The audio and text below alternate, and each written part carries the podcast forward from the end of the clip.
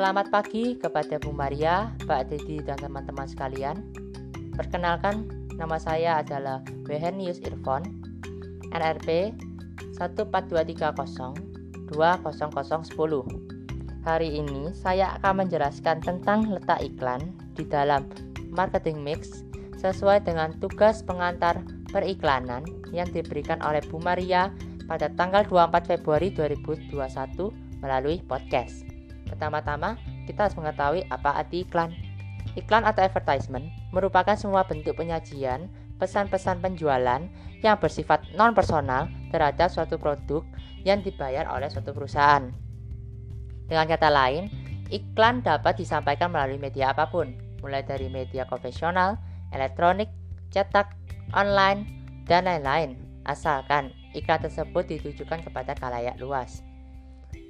Selanjutnya, tujuan dari iklan itu sendiri.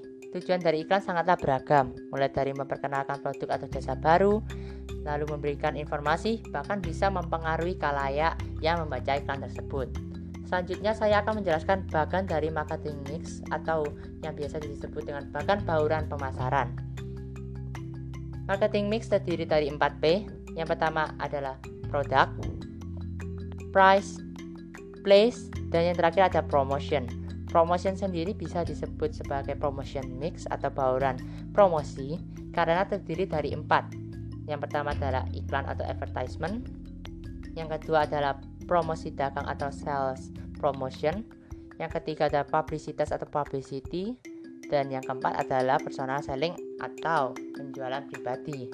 Nah, iklan sendiri sudah termasuk di dalam advertisement di dalam bagian dari promotion. Sehingga dapat disimpulkan bahwa iklan merupakan bagian dari promotion mix, di mana promotion mix itu sendiri menjadi bagian dari marketing mix. Sekian yang saya dapat jelaskan mengenai letak iklan di dalam bagian marketing mix. Terima kasih.